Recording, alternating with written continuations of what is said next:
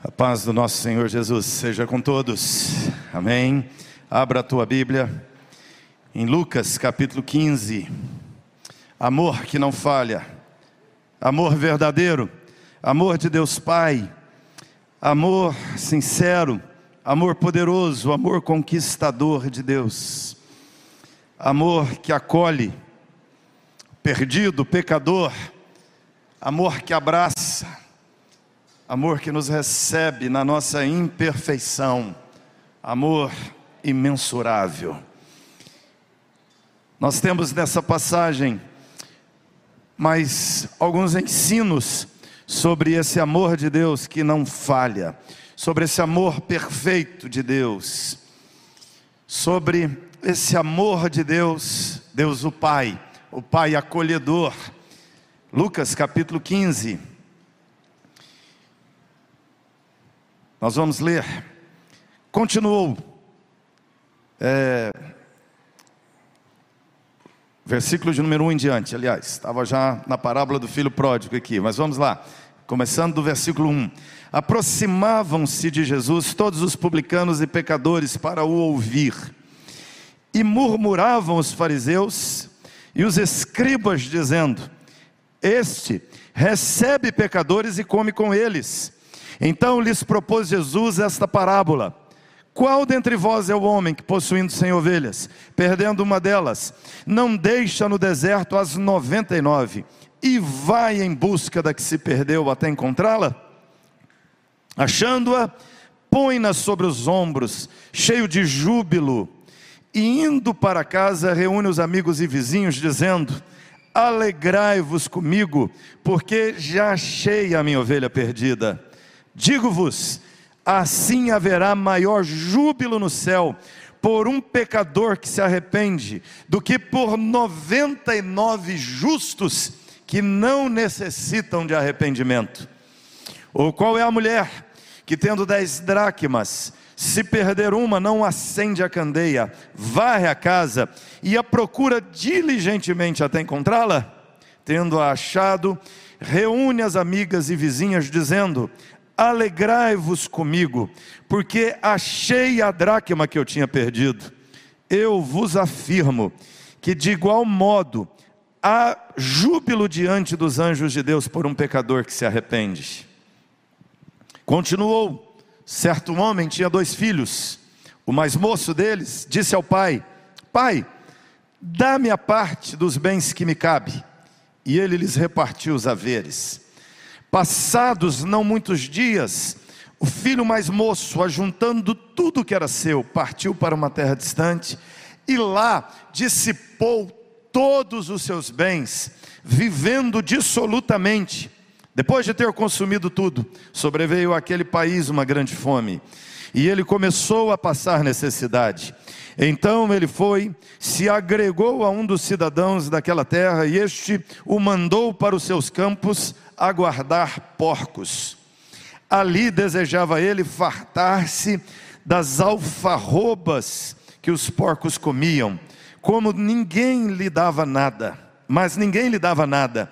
E então, caindo em si, disse: Quantos trabalhadores de meu pai têm o pão com fartura, e eu aqui morro de fome? Levantar-me-ei, irei ter com meu pai, e lhe direi: Pai, pequei contra o céu e diante de ti. Já não sou digno de ser chamado teu filho. Trata-me como um de seus trabalhadores. E levantando-se, foi para o seu pai. Vinha ele ainda longe. Quando seu pai o avistou, compadecido dele, correndo, o abraçou e o beijou. E o filho lhe disse: Pai, pequei contra o céu e diante de ti, já não sou digno de ser chamado teu filho. O pai, porém, disse aos seus servos: Trazei depressa a melhor roupa, vestiu, ponde-lhe um anel no dedo e sandália nos pés. Trazei e matai um novilho cevado, comamos e regozijemo-nos porque se meu filho estava morto e reviveu, estava perdido e foi achado, e começaram a regozijar-se. Ora, o filho mais velho estivera no campo, e quando voltava, ao aproximar-se de casa, ouviu a música e as danças. Chamou um dos criados e perguntou-lhe o que era aquilo. E ele informou: Veio o teu irmão, o teu pai mandou matar um novilho cevado, porque o recuperou com saúde. Ele se alegrou. Ele se indignou, não queria entrar.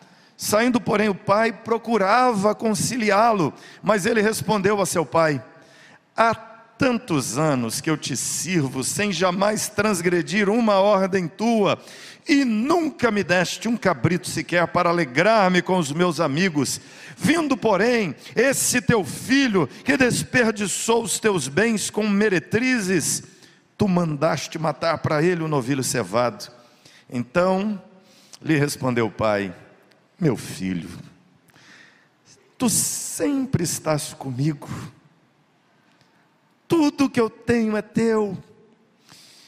Entretanto, era preciso que nos regozijássemos e nos alegrássemos, porque esse teu irmão estava morto e reviveu, estava perdido e foi achado. Fecha seus olhos. Senhor, nós oramos em nome de Jesus. E oramos pedindo que tu venhas falar ao nosso coração por esta palavra lida agora, que o Senhor nos dê compreensão dessas verdades e que elas venham, Senhor, impactar nossos corações, que elas venham, Senhor, mexer conosco que elas venham, Senhor, influenciar nossa maneira de pensar e de ser. Que o poder sobrenatural do Teu Espírito atue sobre Tua palavra, nos fazendo verdadeiros crentes, acolhedores, como o Teu amor é acolhedor, em nome de Jesus. Amém. É, queria compartilhar com vocês agora sobre Deus, o Pai acolhedor. Quando falamos de amor que acolhe, esse amor nos arremete a Deus, Deus Pai, aquele que nos recebe, aquele que nos abraça, aquele que nos acolhe, mesmo tendo nós nos tornado pecadores perdidos, desprezíveis e perfeitamente rejeitáveis a Deus. Esse texto começa, a história começa, quando Jesus está reunido com, o texto vai dizer, publicanos e pecadores. É interessante o contraste do texto, logo no comecinho do capítulo 15. O texto vai nos dizer que Jesus estava reunido com publicanos e com pecadores. Publicanos aqui eram funcionários públicos. Hoje, quem aqui é funcionário público? Levanta a mão. Tem funcionário público. Um monte. Ah, olha aí. Mas naqueles dias, funcionário público não era um negócio fácil, não. Funcionário público era a categoria de funcionário mais odiado.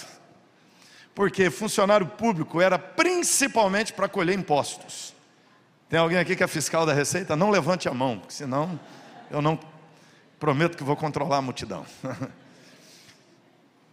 funcionário público aqui, publicano aqui, é o funcionário do governo romano que trabalhava lá na Palestina, colhendo impostos, açoitando pessoas, entrando nas casas, indo à plantação, indo ao comércio e tomar e colher das pessoas aquilo que elas recebiam. Era muito comum fiscais corruptos que cobravam além daquilo que o governo cobrava. O governo já cobrava pesados impostos para financiar suas guerras e o luxo do palácio. E além daquele peso que o próprio governo jogava, os publicanos costumavam cobrar além daquilo que o governo cobrava, extorquiam as pessoas. Então, não era uma categoria de pessoas amadas e o texto vai dizer que também, junto com Jesus, além de publicanos, você vai ver aí É, o versículo de número 2, o versículo de número 1, um, aliás, vai nos dizer que os pecadores estavam ali diante de Jesus. Lucas vai usar a palavra hamartolos, que quer dizer pessoas dedicadas ao pecado. Ou seja, pessoas que estão empenhadas em pecar, pessoas que vivem na prática de vários tipos de pecados, pessoas que se embriagavam, pessoas, homens que se envolviam com várias mulheres, com outros homens, mulheres que se envolviam com vários homens, com outras mulheres, pessoas que praticavam a feitiçaria, pessoas que roubavam, que mentiam, pessoas arrogantes, soberbas, pessoas avarentas, materialistas, aquelas pessoas estavam ali ao redor de Jesus, as pessoas que alguns não considerariam dignas de estar diante de Jesus. Era um, um grupo é classificado como publicanos e pecadores. Aquelas pessoas desonestas da política, do poder, do governo, e aquelas pessoas da prática promíscua, embriagadas, drogadas, pessoas de condutas complicadas, com quem as pessoas de bem não gostariam de se associar. E o, do outro lado o texto vai nos dizer: estavam ali também fariseus e escribas, publicanos e pecadores, fariseus e escribas. Fariseus e escribas são religiosos. Fariseus e escribas eram os crentes daqueles dias. Fariseus e escribas, fariseus era o grupo seleto, era o grupo separado. Fariseu quer dizer separado. Esse movimento religioso começa depois do cativeiro, porque é, antes do cativeiro eles foram idólatras, promíscuos, perdidos. O povo de Israel não ouviu a lei de Deus e, por consequência, acabaram prisioneiros de Babilônia, acabaram no cativeiro, acabaram sofrendo durante 70 anos e tiveram sua terra destruída, sua cidade queimada, o templo destruído. Então, como reação àquela vida, aquela história de pecado e de perdição do povo hebreu, eles fundaram um partido dos fariseus, que era um grupo de pessoas puras, queriam uma doutrina pura, queriam uma vida pura, elas queriam adorar, servir sinceramente a Deus, mas foram se perdendo ao longo dos anos. Eram pessoas religiosas, fortemente religiosas. Os escribas eram os estudiosos da lei. Os escribas seriam os teólogos daqueles dias. Os escribas seríamos nós, os teólogos, os intérpretes das escrituras. As pessoas que estudaram, foram para a academia, aprenderam as línguas originais, aprenderam, se debruçaram sobre as escrituras e podiam então transmitir, explicar, traduzir as escrituras para as pessoas. Estavam ali os religiosos, os devotos e estavam ali os intérpretes da lei. Dois grupos diante de Jesus. O espantoso do texto é que o versículo 2 diz que os fariseus e os escribas murmuravam, reclamavam de Jesus. Olha aí, você vai ver, versículo 2. O texto vai dizer que eles murmuravam, que eles se queixavam, que eles reclamavam de Jesus. E qual é a reclamação? Este recebe e come com pecadores. Como pode um profeta, como pode um alguém que se diz santo assentar-se e comer com pecadores? Como você pode chamar um pecador para comer pizza na sua casa à noite? Como você pode levar um pecador no seu aniversário? Como você pode levar pessoas pecadoras no churrasco da família? É isso que eles estão reclamando de Jesus. Como alguém santo pode se misturar com pessoas que não são da nossa religião, pessoas que não praticam as nossas crenças?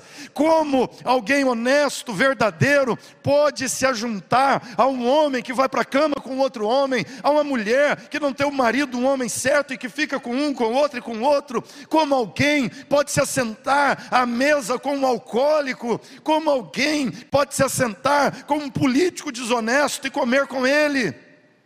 Isso é a reclamação dos religiosos. Estão acusando Jesus, porque Jesus faz isto. Ah, interessante é que Jesus responde contando três parábolas para eles. A sabedoria de Jesus é fantástica. Jesus não bate boca com eles. Jesus não debate com eles. Jesus nem refuta diretamente a eles. Mas Jesus conta três parábolas. Jesus conta uma parábola onde um cidadão tinha cem ovelhas. E ele levou suas ovelhas para pastar. E no final da tarde ele volta para casa, volta para o seu aprisco com as suas ovelhas. E então, quando elas vão entrando no aprisco, ele vai contando uma, duas, três, quatro, cinco, oitenta, noventa, noventa e oito, noventa e nove, noventa e nove. Falta uma. Ele nota, falta uma ovelha. O que ele faz? Ele tranca o aprisco e ele volta para o campo no meio da noite, nas trevas, em meio a ameaças de predadores, ladrões, mas ele volta para o deserto, ele volta para aquela região de pastos, ou ele entra na, naquela mata e ele vai atrás e revira e chama e grita e olha até que ele encontra a sua ovelhinha. Talvez enroscada em algum mato, caída em algum buraco, ele toma, coloca no seu ombro, feliz, contente, e volta para o seu aprisco. E o texto vai nos dizer que há uma alegria imensa desse pastor quando ele olha e tem as cem ovelhas de volta no seu aprisco. E Jesus chega a dizer: há maior júbilo no céu por um pecador que se arrepende do que por 99 justos que não necessitam de arrependimento, ou que pensam que não necessitam de arrependimento. Aqui Jesus começa a apertar os escribas e fariseus. Aqui Jesus começa a apertar a nós teólogos e crentes, não é? Aí Jesus continua, conta outra parábola. Ele diz: Uma mulher estava em casa, ela tinha uma dracma, uma moeda, e ela perdeu aquela moeda valiosa. Ela perdeu, vamos imaginar aqui, aquela nota de 100. Não é? Imagina, se você perdeu uma nota de 100 dentro de casa, o que é que você faz? Você arranca o taco, mas acha aquela notinha de 100 vai gastar mil reais para colocar o piso de volta, mas vai achar a notinha de 100. Ela perdeu a dracma e ela então levantou os móveis, varreu a casa inteira, fez uma, uma faxina, revirou as gavetas, moveu os móveis do lugar e aí, finalmente, caído lá atrás do sofá, estava a moedinha. Ela pega a moeda e fica contente, chama as vizinhas e fala: Vizinhas, achei minha moeda, que alegria! E ela diz: Alegrem-se comigo, eu achei a moeda que eu tinha perdido. E Jesus mais uma vez volta a dizer que há júbilo quando um pecador se arrepende. Há júbilo diante dos anjos de Deus por um pecador que se arrepende. E aí Jesus conta a terceira parábola. Um homem tinha dois filhos. Certo dia, o filho mais novo chega para o pai e diz: Pai, eu quero receber a minha herança. Eu quero a minha parte dos bens, a parte da herança que é minha. O Senhor tem terras, animais. Eu quero que o Senhor some quanto vale a terra, quanto valem os animais. Conta em dinheiro, me entrega e eu quero a minha parte agora. O pai então faz isso sem questionar o filho, separa, contabiliza tudo, separa aquela parte em dinheiro, entrega para seu filho. E o filho então passa a viver inquieto dentro de casa, sem lugar, perturbado, incomodado dentro de casa, até que finalmente ele chega para o pai e diz: Pai, eu vou embora, pega a sua mochilinha, pega a sua malinha e vai para uma terra. O texto diz: para um país distante. Ele quer distância do pai, ele quer distância de casa, ele quer distância da família. E lá na terra distante, cheio de dinheiro, ele começa a gastar, ele começa a torrar seu dinheiro. Se ele fosse brasileiro, ia para Miami, não é? E lá em Miami, ele ia gastar outlet, piscinas, praia e tudo mais. Carros caros, roupas caras, amigos, farra, churrasco, uísque, e ele bebe, e ele fica com garotas de programa, e ele arruma amigos, namoradas, festas, bailes, a cobertura, e aquela vida, diz o texto, dissolutamente, sem regras. Ele faz tudo que o coração, tudo que o corpo, tudo que dá vontade de fazer, ele faz. Aí vem uma crise econômica. Na crise econômica, o dinheiro acaba, ele não consegue emprego de jeito nenhum, ele começa a passar fome naquela terra distante. até que ele consegue um lugarzinho para trabalhar, que é numa fazenda, no chiqueiro de porcos, mas ninguém dava nada a ele de comer, o patrão o explora e não paga seu salário, e ele está ali dentro do chiqueiro, vendo os porcos comendo as alfarrobas, e de repente ele se vê dando uma cotovelada no porco, chutando o outro porco e querendo comer a comida deles. Olha a situação do moço. Ele quer comer as alfarrobas de porcos. Alfarroba é uma vagem uma planta que dá uma vagem muito nutritiva, mas também muito é uma praga, é fácil de dar, o frio não queima, o calor não destrói essa planta. Então, era a maneira como eles tratavam os porcos, porque isso era algo muito barato, era considerado uma coisa desprezível. E ele quer comer alfarrobas. Então, ele diz: Eu, na casa do meu pai, o empregado vive melhor do que eu. Eu vou voltar, vou dizer, pai, pequei contra o Senhor. Ele ensaia o discurso: pequei contra o Senhor, contra o céu. Não sou digno de ser chamado teu filho. Me trata como um dos seus funcionários. E aí, ele volta para casa, o pai o espera, o vê à distância. Parece que o pai ia para a porta todas as vezes para esperá-lo. Corre ao encontro dele, o abraça, beija, traz de volta para casa, manda colocar um anel, um vestido, manda matar um novilho, faz um churrasco, uma festa, e aquela alegria, o barulho, a música, todo mundo cantando. O irmão mais velho chega em casa, ouve o barulho da festa e diz o texto que ele se recusa a entrar, fica indignado fica indignado com o pai. O pai tem que sair, ir ao encontro dele, convencê-lo, falar com ele que o irmão estava perdido e foi achado. E finalmente, então, no texto, Jesus termina a história dizendo: Esse teu irmão estava morto e reviveu, estava perdido e foi achado. A pergunta é: por que, que Jesus conta esta parábola para responder aquelas pessoas? Porque Jesus está, de fato, irmãos, nos ensinando que às vezes é assim. Nós vivemos numa sociedade que nos chama de intolerantes, porque dizemos que certas práticas são pecaminosas, certos comportamentos são reprovados por Deus.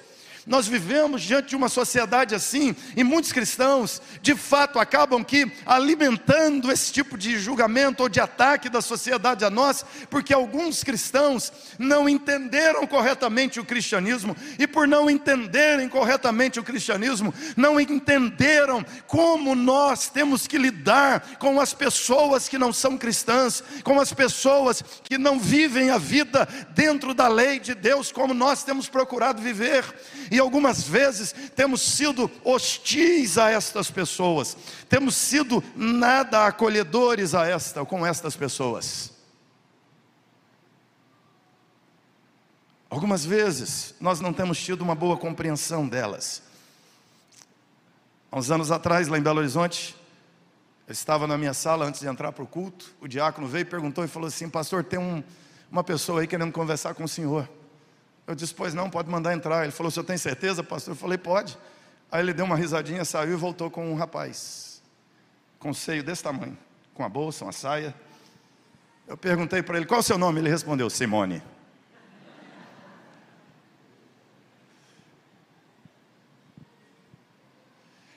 Nessa hora, muitos cristãos perguntam: ele come com pecadores, ele come com pessoas perdidas. Algumas vezes, à porta da igreja aparece um bêbado, maltrapilho, sujo, mal cheiroso. E quantas vezes são barrados na porta de uma igreja que não podem entrar, porque são sujos, pecadores.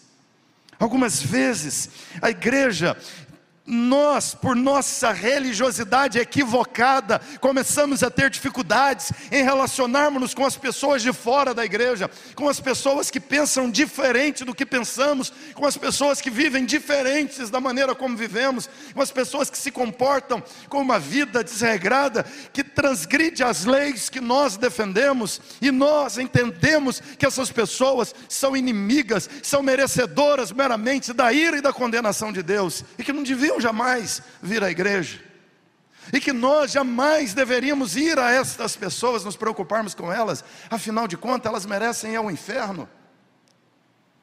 Mas essa religiosidade equivocada pode nos levar a uma situação ainda pior, porque quando nós não entendemos isso e não nos relacionamos corretamente com as pessoas, nós começamos a ter dificuldade de relacionar até com outro cristão. Porque o nosso olhar para o outro cristão é de superioridade, é de que eu já alcancei um grau de santidade, um grau de exatidão de vida que você ainda não alcançou. Eu já alcancei uma maturidade que você ainda não alcançou. Então, alguns cristãos vivem numa condição de verdadeiro desprezo ao outro próprio cristão e não se torna acolhedor nem com seu irmão. Quando Jesus conta essa parábola dos dois filhos, é interessante que o título que nós temos em português dessa parábola é o filho pródigo. Mas na verdade, as parábolas são da ovelha perdida, da dracma perdida, e a parábola não é do filho perdido. O título certo seria a parábola dos filhos perdidos. Um está perdido fora de casa, o outro está perdido em casa. Normalmente nós lemos essa parábola pensando que essa é uma parábola de Jesus se dirigindo aos pecadores, dizendo a eles: Você está perdido fora da igreja, você precisa voltar, você precisa largar seus vícios, você precisa parar com a prostituição, você precisa parar com o adultério, você precisa parar com a mentira, você precisa parar de roubar dinheiro, você precisa parar de ser uma pessoa violenta, você precisa parar de ser uma pessoa idólatra, você precisa abandonar a feitiçaria e voltar para Deus o Pai e entrar na igreja e se tornar membro da igreja. Tudo bem, tem até essa aplicação, mas a intenção primária de Jesus não é falar com os de fora da igreja. A intenção primária de Jesus é falar com os escribas e fariseus, ou seja, com os de dentro da igreja. Jesus está falando em primeiro lugar comigo e com você que somos crentes, comigo e com você que somos a turma de dentro de casa. Vamos dizer aqui que Jesus faz uma divisão interessante. Ele diz: o filho perdido fora de casa são os, escribas e pecadores. Aliás, são os republicanos e pecadores. Os publicanos, não os americanos vão arrumar uma encrenca conosco, não é? São os publicanos e pecadores. Os de dentro, o filho mais velho, são os escribas e fariseus. Eles estão dentro. Eles têm uma dificuldade em entender o que Deus está fazendo.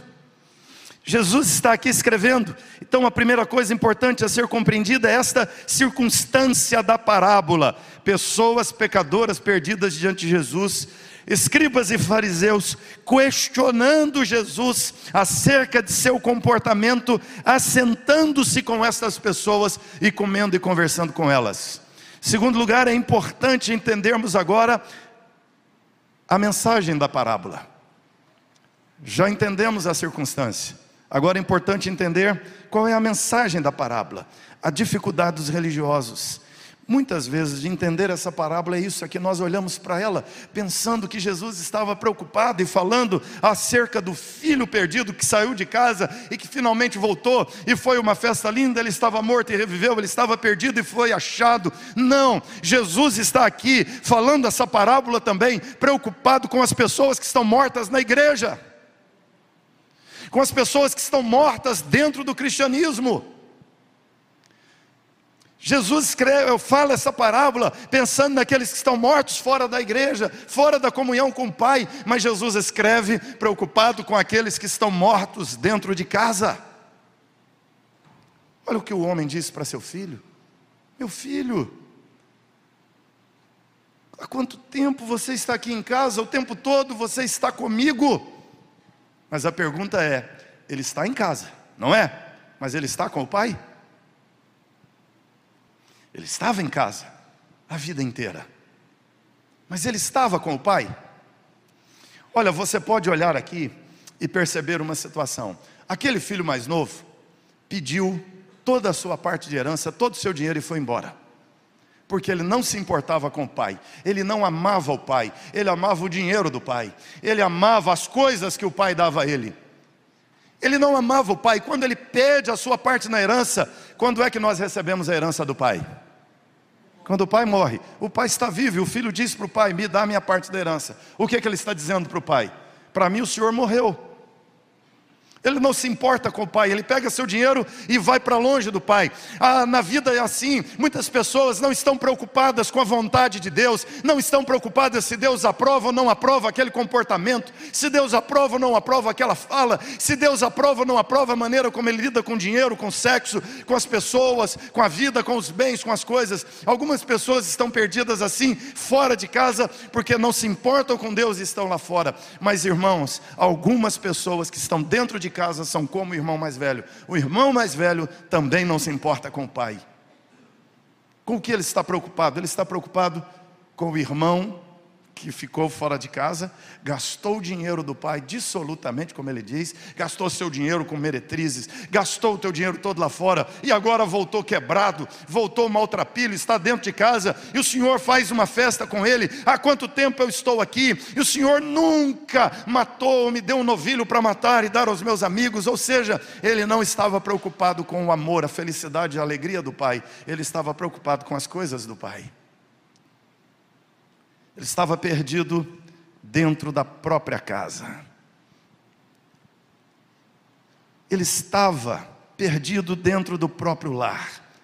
Jesus conta essa parábola, irmãos, para nos ensinar que cristianismo não é uma questão de moralidade e de imoralidade. Jesus conta essa parábola para nos dizer que cristianismo não é uma questão de religiosidade ou de não religiosidade. Algumas pessoas entendem que basta serem religiosas, que basta professarem a fé religiosa, que basta frequentarem a igreja e pronto, tudo resolvido, e elas começam a desenvolver um cristianismo moral, um cristianismo de regras. Eu não bebo, eu não fumo, eu não prostituo, eu não roubo ninguém, eu sou uma pessoa honesta, eu trabalho, eu vivo com meu dinheiro, eu não traio a minha esposa, então logo eu sou um um crente. Pergunta: é só crente que não faz essas coisas? Aliás, tem crente que faz essas coisas esconde. Tem crente que vive uma vida clandestina, totalmente clandestina. E tem não crente que não faz essas coisas. Cristianismo não é uma questão moral. Cristianismo não é uma questão meramente religiosa. Cristianismo não é uma coisa apenas de prática ética, da conduta do dia a dia, não é meramente isso. Inclui isso, mas não é apenas isso.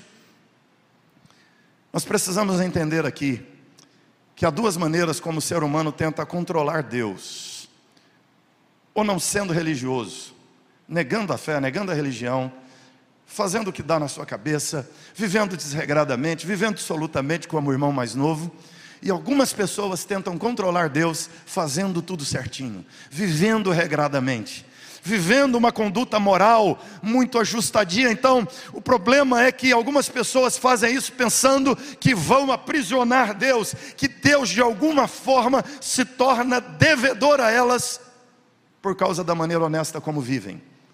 Você nota que o irmão mais velho, ele acha que o pai deve a ele. Eu nunca te desobedeci, eu nunca te desagradei, eu não roubei, eu não peguei teu dinheiro e gastei como meu irmão mais novo, eu não fui atrás das prostitutas como meu irmão mais novo foi, então eu mereço pelo menos um novilho para celebrar com os meus amigos. Isso não parece a religião de algumas pessoas? Que estão achando que porque se penitenciam, que porque dão dízimo, que porque evangelizam, que porque oram, merecem alguma coisa de Deus. Você já viu como alguns cristãos entram em crise quando alguma coisa na vida deles sai errado? Quando eles têm uma doença, quando perde o emprego, ele fala: Mas Deus, eu fiz tudo certinho, e o Senhor me deixou perder o emprego. Deus, eu faço tudo certinho, meu casamento está em frangalhos. Deus, eu faço tudo certinho, tudo honestamente, a minha empresa quebrou. É porque essas pessoas se relacionam com Deus numa perspectiva moral. Elas acham que porque elas vivem honestamente, corretamente, elas têm crédito com Deus e Deus deve a elas, e Deus então é obrigado a abençoá-las. Seu irmão mais velho, gente está cheio de cristão praticando a religião do irmão mais velho. Os escribas e fariseus praticavam a religião do irmão mais velho. E muitos estão produzindo ou reproduzindo a religião dos escribas e fariseus até hoje. O problema dessas pessoas é que elas acabam se baseando na performance cristã delas. Pessoas assim acabam se tornando altamente necessitadas do reconhecimento da igreja. Ah, eu fiz isso e ninguém me elogiou. Por que, que eu preciso do elogio? Por que, que eu preciso tanto da aprovação dos outros? Porque eu estou vivendo uma religião moral, de regras. Eu preciso ser aprovado pelo Pai, pelas coisas que eu faço. Você entendeu isso? Ah, eu canto no louvor. Ah, eu sou do teatro. Quatro anos já que eu sirvo a Deus no teatro. Ah, eu sou pastor. Eu sirvo a Deus. Eu sou pastor há tantos anos, sou um pastor dedicado. Deus, o Senhor tem que me abençoar, porque eu agrado o Senhor. Eu deixei outra profissão, outra carreira para seguir o pastorado. Deus, o Senhor me deve. Pergunta é: Deus deve alguma coisa para alguém? Deus deve alguma coisa para algum religioso? Essas pessoas, além de basearem-se na performance delas, viram moralistas. Acabamos vivendo no, vivendo no moralismo. Nós olhamos para o irmão mais novo e dizemos: Eu nunca fiz o que ele fez. Eu não sou igual a ele. Lembra da oração do fariseu? Senhor, te dou graça, porque eu não sou como os publicanos, pecadores.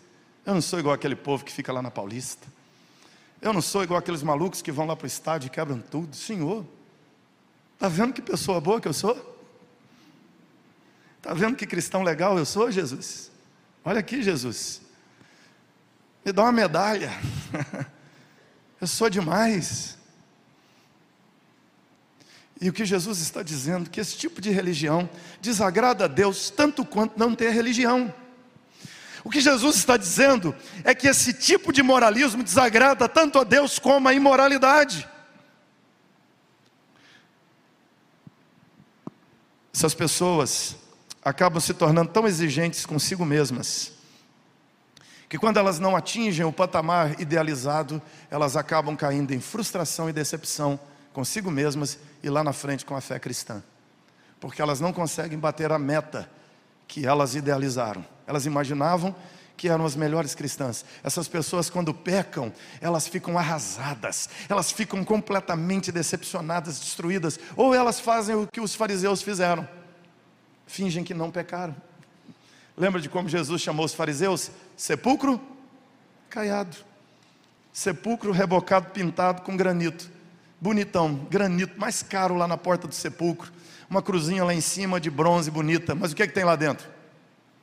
Um corpo em estado de decomposição, só uma máscara, só uma casca de religiosidade.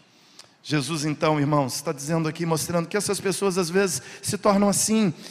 E algumas vezes, quando não são atendidas em suas petições e orações, ficam revoltadas, furiosas, porque elas querem que Deus entre nesse jogo de dar e ganha com elas, e Deus não entra em tipo de relacionamentos assim. Essas pessoas têm problemas seríssimos com a crítica. Se você criticar o desempenho dele, o que, é que ele faz? Ele te chuta, ele te agride, vai lá e fala do desempenho dele como cristão, ou no serviço cristão. Se você falar, você estoura, a bolhazinha religiosa dele, ele te, te agride, ou então ele fica muito mal, ele não consegue assimilar a crítica, ele não consegue lidar com a reprovação. Pessoas assim acabam caindo no ativismo religioso, porque elas pensam que quanto mais fizerem, quanto mais trabalharem, quanto mais coisas envolverem em suas vidas, mais agradarão a Deus e mais terão de Deus, porque nunca desobedeceram uma ordem do Pai, sempre estiveram em casa, nunca saíram de casa, nunca se desviou, nunca fez aquelas coisas que a turma lá de fora fez. Acabam se tornando então intolerantes e com uma incapacidade terrível de perdoar. O irmão mais velho não consegue perdoar o irmão mais novo que voltou para casa. Ele foi lá, viveu com meretriz, gastou, fez e aconteceu, e agora aparece aqui, dando uma de arrependido, e o senhor faz uma festa para ele. Ele deveria nem ser aceito aqui em casa, ele deveria, era de fato ser aceito como um empregado, mas você nota que o rapaz decorou, fez um, decora, decorou um discurso, falou: Pai, pequei contra ti, contra o céu, não sou digno de ser chamado teu filho. A outra parte do discurso era: Trata-me como de seus empregados. quando ele falou a primeira parte da oração diante do pai, o pai o interrompeu, virou para o funcionário e disse: Busca uma roupa, coloca uma roupa limpa nele, põe um anel no dedo dele, põe uma sandália no pé dele, mata o um novilho, prepara uma festa, vamos celebrar. Meu filho voltou para casa. Ele nem terminou de falar assim: Me trata como nos empregados. Mas, para o irmão mais velho, essa ia ser a melhor parte da oração, não é? Vamos ver se tem vaga de empregado aqui em casa. Você tem que se penitenciar. Você tem que pagar pelo que fez. Você tem que sofrer pelos pecados que você cometeu. É assim que o mais velho às vezes pensa sobre o mais novo. Elas têm dificuldade de perdoar. Essas pessoas, que na verdade por vezes somos nós mesmos, construímos, equivocamos-nos, porque nós construímos um cristianismo baseado na autoimagem e não na imagem de quem somos em Cristo Jesus. Preste atenção nisso, meu querido. Eu te falo em nome de Jesus. Não construa sua imagem cristã em cima de uma alta imagem de que você consegue fazer, do teu desempenho, da tua santidade, da tua moralidade. Construa a tua alta imagem baseada no carimbo que Deus colocou sobre você da imagem de Cristo Jesus. Quando Deus olha para você, Ele te aprova porque Ele vê Jesus em cima de você. Deus te aprova porque aprovou Jesus e a aprovação de Jesus ele projeta sobre você. Deus não está focado no teu desempenho religioso. Porque se ele fosse focar no teu desempenho religioso, você só seria um escriba e fariseu e nada mais. Eu e você só seríamos isso. Ou o filho mais novo que saiu de casa, ou o filho mais velho que ficou perdido em casa. Caminhando de forma conclusiva nessa parábola. O texto vai nos falar agora acerca da resposta de Jesus na parábola. Como Jesus vai responder a eles nessa parábola. O que Jesus está dizendo para nós, irmãos, é que por vezes nós praticamos a religiosidade assim. Eu fiz a coisa certa, logo serei aceito. Você já viu isso? Aliás, você já praticou a religião assim? Eu fiz a coisa certa, então você aceita. O princípio da parábola de Jesus não é esse. O princípio da parábola, o que Jesus quer mostrar a escribas, fariseus, publicanos e pecadores é: você foi aceito por Deus, então faça a coisa certa. Percebe a diferença? Eu tenho que fazer a coisa certa para ser aceita por Deus o ensino do Evangelho. Eu fui aceito por Deus, então eu tenho que fazer a coisa certa. Eu estava perdido, eu estava morto, mas o meu pai me perdoou, mas o meu pai me aceitou de volta, mas o pai é um pai acolhedor, o pai me recebeu, esse Deus me ama com um amor acolhedor. Eu fui errado, eu pratiquei coisas abomináveis diante de Deus, mas ele me perdoou e me aceitou de volta. Eu não quero mais fazer estas coisas. Isso é cristianismo. Ah, não, eu tenho que fazer isso porque senão Deus me manda para o inferno. Ah, eu tenho que fazer isso porque senão Deus não me abençoa. Ah, eu tenho que fazer. Isso é religiosidade vazia, oca, farisaísmo mero. Agora, o irmão mais novo, ou o irmão mais velho, está reclamando de uma coisa. Aquele mais novo pegou a parte dele da herança, viajou, foi embora, gastou tudo e voltou de mãos vazias e voltou a fazer parte da família. Qual é o problema do irmão mais velho? Agora, aquele cidadão que voltou para casa, o dia que o pai morrer, tem direito a 50% da herança do pai. Ou seja, aquela roupa que o pai falou assim: coloca um vestido nele, de quem é? De quem é aquilo? Olha, ele tem dois filhos. Metade da herança ele deu para um filho, a outra metade é de quem? Do mais velho. Então, quando ele vê aquele vestidão lindo, maravilhoso, caríssimo, Pierre Cardin, né, passando assim para ir vestir no irmão, o que, que ele pensa? É meu. Quando ele vê aquele anel de ouro sendo colocado no dedo daquele irmão imundo, aquele irmão traidor, ele olha e diz: Esse anel é meu. Quando ele olha aquele sapato caríssimo ali, ele diz: Esse sapato é meu. Quando ele olha aquele novilho sendo assado na churrasqueira, ele diz: Esse novilho é meu. ele está reclamando da sua parte da herança. Agora, tem um princípio extraordinário na parábola que é a cultura daqueles dias dizia que quando um irmão, é, o que o irmão, o filho mais velho, era o responsável pela unidade e preservação da família. Ele era responsável por conservar a família. Então, se o irmão mais novo saiu para uma terra distante e se perdeu por lá, qual era a obrigação do irmão mais velho? Ir atrás e trazer o irmão mais novo para apresentá-lo ao pai. Mas aquele mais velho estava feliz com aquele mais novo fora de casa. Agora aqui a casa é minha. Agora aqui eu fico à vontade. Agora nós estamos confortáveis. O que Jesus está dizendo, irmãos, é que os fariseus e os escribas estavam confortáveis na igreja deles, na religião deles, sem os pecadores perto. Mas Jesus está dizendo que ele é o irmão mais velho da humanidade, que como o irmão mais velho deveria ir àquele país distante e lá encontrando seu irmão no chiqueiro, passando fome, sendo humilhado, então ele colocaria aquele irmão nas costas, como o pastor fez com a ovelha. Ele seria como aquela mulher que revira a casa, que revira o mundo e encontra aquele irmão e o traz de volta para casa. Jesus está dizendo que os religiosos verdadeiros, que os crentes de verdade são esses não que são hostis aos pecadores perdidos, mas que são receptivos aos pecadores perdidos. Que assim como ele, Jesus, é o irmão mais velho que veio buscar os pecadores perdidos, nós somos agora aqueles que têm a missão do irmão mais velho sobre os ombros de ir buscar os pecadores perdidos, de acolher aqueles que se perderam. E à nossa volta, vivemos em um ambiente, em um mundo de tanta carência, irmãos, em que gestos simples de acolhimento, de aceitação das pessoas, elas abraçam com tanto anseio, com tanto anseio. Essa semana eu recebi um telefonema de uma pessoa aqui do bairro dizendo que iam fazer uma ação de limpeza da Ticoatira e falou: Eu sei que vocês limparam o muro do cemitério Queria que vocês se juntassem a nós para a limpeza da Ticoatira. Está cheio de lixo, é um parque lindo, mas tão depreciado pela população do bairro. Eu tinha um compromisso para pregar de manhã para pastores lá em Guarulhos, e era o mesmo horário, mas eu liguei para uma das pessoas responsáveis e disse: Olha, eu vou tentar passar aí até o final da manhã. E de fato, saí de lá mais de 11 horas, consegui, eles ainda estavam lá por volta de meio-dia. Mas uma coisa que aquela as pessoas ali me disseram, eu fiquei, eu passei lá, eu tinha um compromisso aqui na igreja, tinha marcado com o Luiz de nós virmos fazer algumas coisas aqui, mas nem consegui chegar.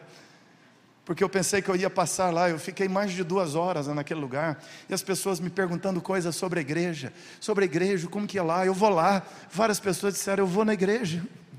Eu não convidei ninguém, mas elas se convidaram.